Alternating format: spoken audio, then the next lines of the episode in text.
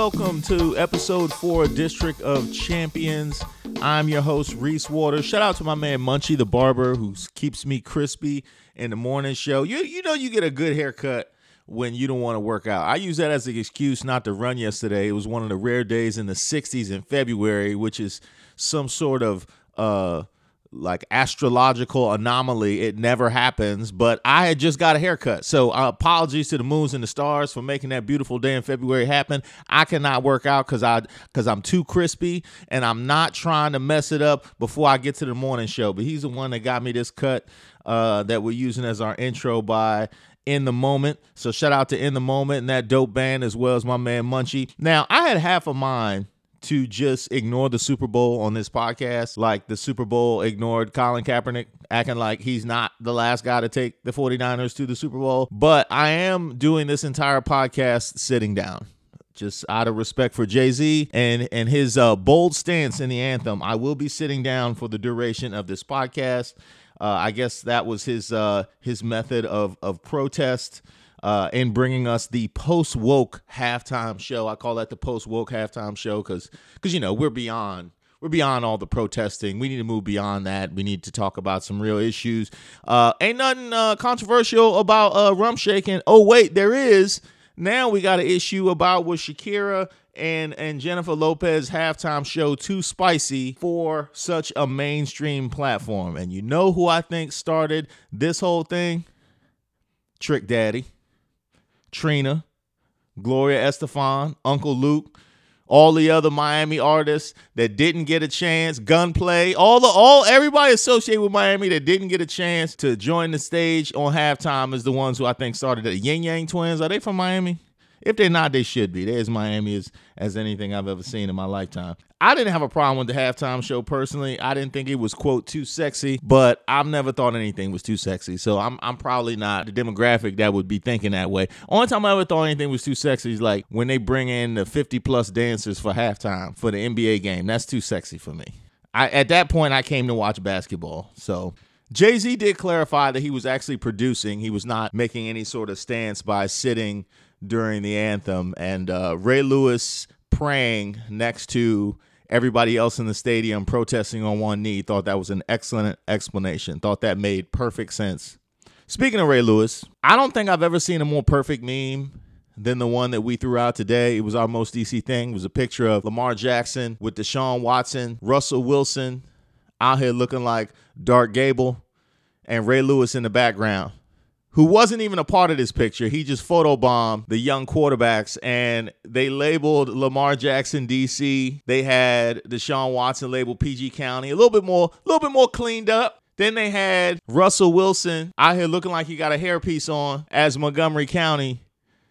And then Ray Lewis photo bombing in the back was labeled Waldorf. I think that is that if that isn't the most perfect meme I have ever seen. You got to find me one that's better than that one. Now, I do want to congratulate the Kansas City Chiefs on their come from behind Super Bowl win. I had money on them in the preseason, so I had some skin in the game. Patrick Mahomes single handedly defeated the Madden curse and was named the MVP. But I would be remiss as a Redskins fan if I didn't admit I'm upset because they dispelled another so called curse of the teams with the Native American names. Their fans get to be just as racially insensitive as ours out here with the headdresses doing tomahawk chops and war calls and all that, yet they get to be good. What's up with that? We out here cursed all by our lonesome? What is it because their logo is an object and ours is a human head? I mean, that would make sense, but I think we all know the real reason for the curse is Dan Snyder. He is the curse in human form. Somebody flick holy water on his head, and if it sizzles, that means that I'm right. So that means with all the new coaches, Ron Rivera, Jack Del Rio, everybody we got coming in, we also evidently need an exorcist. Burn sage all throughout every inch of FedEx field. Matter of fact, burn the footballs too, because clearly our footballs don't work. Burn everything in the medicine cabinet. We need we need all new everything. We have to do something to follow in Kansas City's footsteps and start winning games. Pray to Jesus, Buddha, Allah, Wale, Ginuwine, add Jobu from Major League to our list, the deities. Anybody we can pray to, we need to go ahead and do that. We need all the help we can get.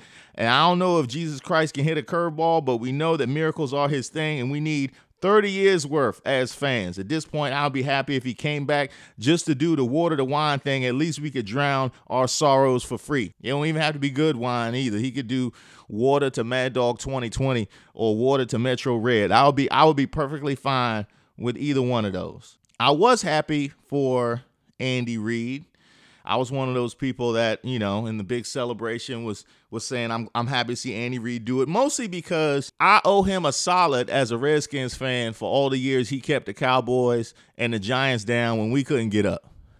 You know all those Donovan McNabb teams, all those Brian Westbrook teams when we couldn't win that was a team that I would root for just to make sure Dallas and New York didn't win. It's kind of like when your boy gets shot down by a girl that you never had a chance with. We didn't we never had a chance, but you just hope that it don't go good for him cuz then you got to feel worse about yourself. And Andy Reid allowed us that pleasure to still make fun of Giants fans and Cowboys fans when we were sitting there with four wins. So I will appreciate him forever for that one. Patrick Mahomes becoming the third black quarterback to win the Super Bowl is funny because there was debate about whether he was the second or the third. Like we just gonna skip Russell Wilson. Like y'all, y'all, y'all really rock with Future that hard? You just gonna ignore his blackness? Somebody and then somebody shout out to whoever in my comments said that uh, Patrick Mahomes was the first light skinned quarterback to win the Super Bowl, and I had this. hey man, he was the second. He was he was the second light skinned quarterback. Give give Russell Wilson his props. Now, the other cool thing about Patrick Mahomes winning was it gave us another reason to drag out Doug Williams. Any chance we have, we can drag out Doug Williams. We're going to drag out Doug Williams. We became relevant for two reasons. One, because now we alone and cursed him. But secondly, because all of a sudden we got to talk about 1988 again. How does it feel to be a black quarterback? Breaking barriers. I tell you what, that was it was the best week the Redskins have had since RG3 got injured. The ability to talk about Doug Williams. Man, I remember watching that Super Bowl. I was uh, at my Uncle Tom's house in Lanham, and he actually invited now uh, my, now my uncle Tom and by the way that is that is his real name I'm not calling him that because of his stance on geopolitical issues like his name is actually Thomas uh, which is kind of unfortunate uh, you know I, I feel like if my name was Thomas and I had nephews and nieces, I would just I would just make up, you know, call me call me call me TT, call me J Bo, anything. Just make just make something up. You just you you're not gonna be walking around calling me Uncle Tom. But shout out to my Uncle Tom for having the courage to go forward with that. Now he is as social a person as I've met, so he has friends from anywhere and everywhere. He actually new Broncos fans in the DMV. He's the biggest Redskins fans I know, and he invited these jokers to watch the Super Bowl with him. Now, I don't know if that's a jerk move or just the ultimate in confidence, but it started quite badly. I don't know if you remember. We we we got out to a 10 nothing deficit. Doug Williams looked like he broke three legs when he bent down backwards. And all I remember was this dude yelling, Elway, all the way, Elway, all the way. And I remember as a kid just wanting to punch this dude in his face so bad, but knowing that in my family, if you hit somebody first, now you got to shoot the fair one. Like it, it don't matter if one of you is a child. Now you got to shoot the fair one, and I didn't want to shoot the fair one with a 300 pound man. I maybe could have stuck and moved, but I didn't. You know, I hadn't been watching UFC at that point. I didn't really know you know the fine arts of the jab. I, I wasn't I wasn't familiar with all that, so I didn't want to get pieced up. So I just had to sit there seething the whole time while we're down ten to nothing. You know, I think that's where a lot of my repressed anger comes from just wanting to punch this dude in his face and being unable to do so. That's probably why I watch World Star fight videos in my free time. By the way, shout out to World Star, just came out with a new fight compilation. I think that's probably why I watch World Star fight videos. It's all this repressed anger that I have. It's really this guy's fault, but of course, things ended up quite well for us. So shout out to Doug Williams and the 1987 88 Redskins for once again giving us a reason to feel decent about ourselves now. Who shouldn't feel decent? These commercials. Now, some of the commercials were all right.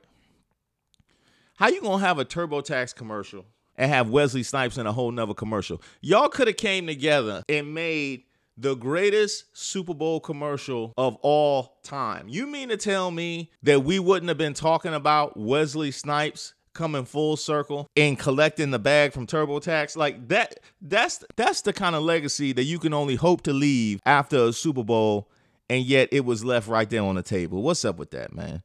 Google got a commercial. That evidently, evidently, Google doesn't have enough information about us. Uh, just knowing where we live, what we like, who we text, all of our photos. Having access to that isn't enough. Now they want our emotions as well. Now that now they want all. Now they want who we love and how we tell them we love them. Like that. Come on, you being greedy now with that. Now, speaking of being greedy, all you Demi Lovato fans out here talking about that was the greatest anthem of all time. What you're not going to do in Black History Month is take away Whitney's crown. That's what you're not going to do. I understand being prisoners of the moment. That's a bridge too far. Whitney had the greatest anthem of all time. And I do not care what happens in the future. That's how black people are. We make up our mind, and I don't care about any other information. Okay. I don't care if you brought down the ghost of Whitney Houston to come back and do an anthem and just nail it perfectly. Do a duet with the ghost of Michael Jackson and with the ghost of Prince playing the bass line. I don't care if that, I don't care. Whitney Houston had the greatest anthem of all time. You're not going to take her crown. I don't care what it is you're trying to put out there. Oh, Chiefs. By the way, congratulations to everybody who got into the to the NFL Hall of Fame. However, y'all just gonna disrespect Jason Campbell like that? How y'all gonna play Clinton Portis? What does Gus Frerotte have to do to get consideration into the NFL Hall of Fame? That's what I want to know. What do we have to do? I actually went and looked up the the passing, the all-time career passing statistics for Washington Redskins quarterback do you know who leads us in touchdowns? Sammy Baugh. Do you know when he last played his last NFL game? 1952. That's right. We're in a passing era right now. And we've been so trash. Our all time leader in touchdown passes last played during segregation. Do you know how bad you have to be and for how long? Jason Campbell has 55 touchdowns for his career. Jason Campbell has an upcoming Pat Mahomes season worth of touchdowns for his career. And this was the man that I watched as a youth. He was supposed to be my role model, only to grow up and see he has 55 career touchdowns. This is almost like when you discovered that Santa Claus wasn't real. It's like when you discovered that the Easter Bunny was really your parents, and that's why you always got change instead of dollar bills, got less than your friends, like your teeth weren't worth as much as theirs were. This is exactly that level of deception and pain to grow up and realize Jason Campbell only got 55 career touchdowns. By the looks of things, we will not have another NFL Hall of Famer for at least another 50 years. The Chiefs went 50 years without winning the Super Bowl. We about to go 50 years without having a Hall of Famer. The only thing we have to look forward to is laughing at Cowboys and Giants and Eagles when they don't get in. Now, staying on the topic of Redskins, I did want to uh, wish Vernon Davis uh, a beautiful retirement. He retired as a Redskin, and this is somebody who is originally from right here in DC, where he played his high school ball. So it was beautiful to see him come back home. Made uh made two Pro Bowls in his 14 seasons. He was the number six pick in the 2006 draft. Spent 10 years with the 49ers uh, as one of the best tight ends in the game. Uh, you guys who play fantasy know how dope Vernon Davis was in his prime, and actually his last touchdown pass was that crazy athletic run hurdle that he had against the Philadelphia Eagles. You remember back when we thought we might not be trash this season? I don't know if I don't know if you remember. I know it feels like a long time ago. There was a time during this season, um, it was about it was about 15, 20 minutes where we thought we might not be trash and it mostly it was due to Vernon Davis in that touchdown pass. So thank you for giving us that joy, and thank you for the joy that you've given fans throughout your career.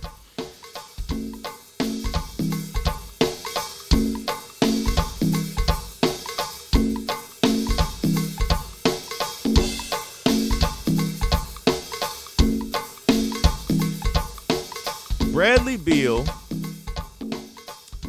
is basically having the equivalent of the no good, very bad day, but only for a whole season. My man, he just can't catch a break. He didn't make the All Star team. Now He passes John Wall for third on the all-time scoring list, and this is supposed to be a happy and a celebratory time. Only it it, it occurs a when he's missing the All-Star team. B after he's beef with the fans uh, after he signed that extension, and he's griping immediately afterwards. And C after all of a sudden we have this John Wall goodwill because it looks like he might be on the precipice of coming back. If there was a worse time for him to pass John Wall, I don't know what it is. And then you have him falling and injuring Kyrie Irving's leg, which wasn't his fault at all. It was just him playing hard. But it comes at a time when we're all wishing Kyrie well. I mean, Bradley Beal cannot catch a break, but I do want to congratulate him for being third on the all all time Wizards scoring list. Now, I would look up the Wizards statistics, but I can save that for another podcast. What I can tell you is it's the equivalent of Jason Campbell having 55 career touchdowns. By the way, he's in the top 10. 55 touchdowns will get you in the top 10. 60 touchdowns will get you in the top 7. Hail to those Redskins. The Oscars is coming out this week. I personally if you're like me, you just root for the movies that you've seen. You have you make no attempt to try and be uh, objective about this. You're like, oh, I've seen that movie. That means it must be the best movie. Uh, I will say this: Leonardo DiCaprio was dope in Once Upon a Time in Hollywood. Unbelievable in that movie. Adam Driver was good in Marriage Story. I'm told I didn't watch Marriage Story. My girlfriend wanted to see it, but personally, uh, I don't like subjecting her to couples that don't make it, uh, so that she can't see the signs. You know, why why show her the signs in advance? Uh, I just like to surprise her uh, with those things when they start to fall apart. Joaquin Phoenix and Joker was unbelievable. I love Joker. I'll be rooting for that. You know why? Because I watched it. Brad Pitt, happy to see him get all the love right now. The movie I'm rooting against is The Irishman. And it's not that I didn't like The Irishman, it's that I don't want to watch The Irishman. If Irishman wins, then that means that I have to watch it just to know what all the fuss was about. If it loses, I don't have to watch it. Now you save me three hours. Now I'm on my deathbed, not wishing I had that three hours back. Can you imagine being on your deathbed and you watch The Irishman being like, you know what I could have did with those three hours? I could have told all my loved ones how much I love them. I could have finished the great American novel. I might have could if I got a, a couple extra uh, jumpers in, I could have made the league. But no, I decided to watch The Irishman. I don't want that to be me. I'm trying to be the best that I could possibly be. Which brings me to the fan of the week. And honorable mention to uh, the woman who tried to get onto the field for the Super Bowl and got tackled. I got a question for people who run onto the field. Um, what's your end game? I mean, I've seen soccer matches where you run out there and you try and score on the goalie. That's cool. Um, but uh, specifically for a football game, like what I mean, you trying to catch a pass, like you trying to run routes, like what exactly are you are you trying to do? By the way, this doesn't count for anybody who's naked. Uh, if you run out and you are naked, that is his own reward. That's his own end game. You know, assuming that that's something that we want to see. Some of y'all are coming out and it's not something that we want to see. And even then, I understand your end game because you want somebody to see it because nobody's seen it in a long time. So if you if you naked, this don't apply to you. But if you run out there with clothes, like what, like what, what you doing? Like what, what, what, what really? And and I gotta imagine at some point, part of the challenge is to see if you can do it. I wonder if I can get onto the field and run out here for the Super Bowl. And then you get out there and your brain goes, okay, so how we gonna land this plane? Are we gonna run into the tunnel like Bo Jackson? Like, are we just gonna try and blend in on the sidelines? Like, I mean, the only woman out there is Katie Sowers right now, and we all know what she looks like. So good luck with that one. My fan of the week is the Super Bowl fan who fell asleep during the game and got caught on camera in the first quarter. Bruh, how you falling asleep in the first quarter of the Super Bowl? How long you been drinking? Only to find out this fan is uh, actually a CEO named Declan Kelly. He actually served as a U.S. economic envoy to Northern Ireland in the Clinton administration and evidently now has fallen on such hard times he cannot make it to the first commercial break during the Super Bowl. If this doesn't show you just how corporate the Super Bowl has become, I don't know what else will. You have Chiefs fans that are trying to get into the game to see their team win the Super Bowl for the first time in 50 years. You have 49ers fans trying to make a memory that doesn't involve Colin Kaepernick. They failed in that regard, by the way. And you got CEO Declan Kelly falling asleep in the first quarter. Look, if this would have been us, can you imagine how quickly we'd have got drug tested? It's no way we would have made it back to work on Monday if we would have fallen asleep in the first quarter of the Super Bowl. That would have been our next hashtag. But no, CEO Declan Kelly made it out okay naturally because that's how these things work. We can look forward to next season.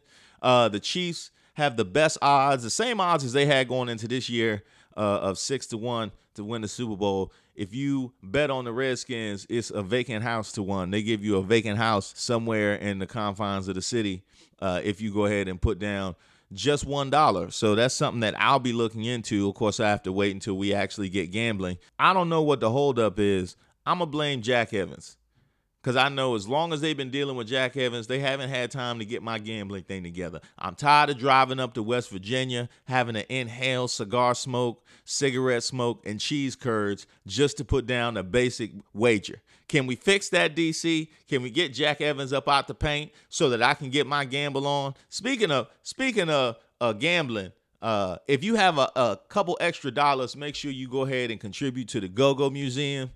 It's a long time coming, and that is some DC history that we desperately, desperately need to preserve. And personally, I am proud that this is something that we're working on in the year 2020. This seems about the perfect time to play that track by In the Moment. Shout out to you guys for once again being a part of the podcast, and shout out to you guys for listening. Make sure you subscribe and rate on iTunes, or if you're listening on Podbean, go ahead and subscribe there as well. I'm Reese Waters.